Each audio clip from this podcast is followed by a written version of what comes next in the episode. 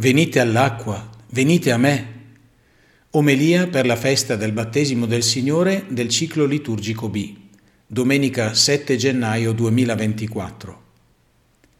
Nella prima lettura di oggi, il profeta Isaia si fa voce dell'accorato invito del Signore ad andare verso di lui per lasciarci dissetare, sfamare, ritrovare.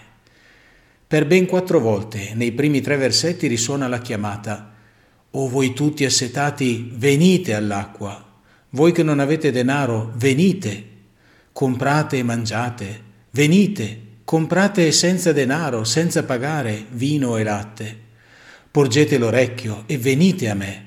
Ascoltate e vivrete.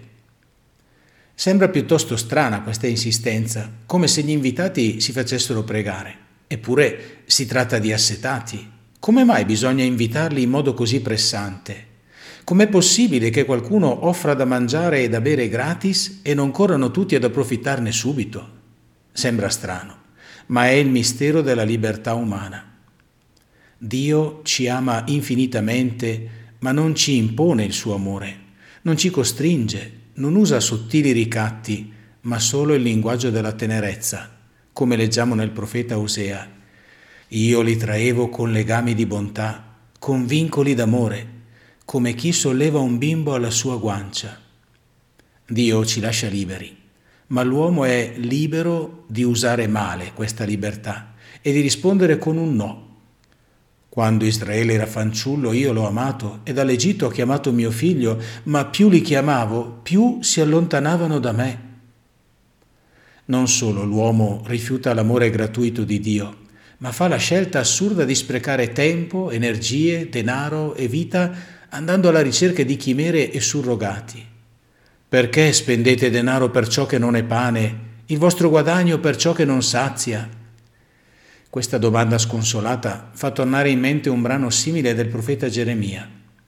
Due sono le colpe che ha commesso il mio popolo. Ha abbandonato me, sorgente di acqua viva, e si è scavato cisterne, cisterne piene di crepe che non trattengono l'acqua.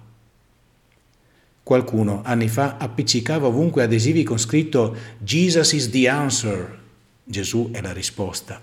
Ma ben presto altrettante persone cominciarono a scrivere sotto col pennarello e chi mai gli ha fatto una domanda? Il testo di Isaia continua a rinnovare l'invito cercate il Signore mentre si fa trovare, invocatelo mentre è vicino, ma l'uomo non ne vuole assolutamente sapere. Anche qui mi viene in mente un aneddoto che causa il riso amaro. Quando ero curato di Loreto venivano tutti gli anni i cadetti della Guardia di Finanza a celebrare una santa messa e una volta un giovane cadetto salì a leggere il salmo responsoriale il cui ritornello era Il Signore è vicino a chi lo cerca, ma lui sbagliò e lesse con accento meridionale Il Signore è vicino e chi lo cerca.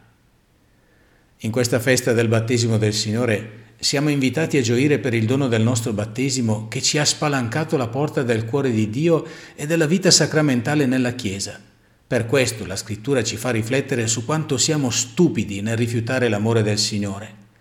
A tal proposito, la prima immagine che mi viene in mente è la scena, che si ripete spesso, di turisti o pellegrini che entrano nella Cappella della Pace si avvicinano alla porta del luogo in cui passo ore a disposizione per le confessioni e le benedizioni e, dopo aver constatato il motivo della mia presenza, si allontanano continuando il loro giro turistico.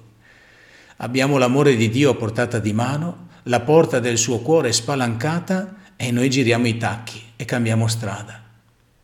E anche tra quelli che vincono la diffidenza ed entrano a confessarsi o a chiacchierare, molti mi confidano di essere sì assetati di pace, di interiorità, di amore di Dio, ma poi confessano di non accostarsi quasi mai alla Santa Comunione e di stare mesi, se non anni, senza confessarsi. Insomma, siamo alla ricerca di Dio, ma quando Lui ci viene incontro e ci dice venite a me, noi lo respingiamo. Piuttosto che accogliere il suo invito, preferiamo soffrire la sete e la fame spirituale. Ma non voglio disperare e confido che far risuonare anche oggi le parole di Gesù, venite a me voi tutti che siete stanchi e oppressi e io vi darò ristoro, possa aprire una breccia nei nostri cuori.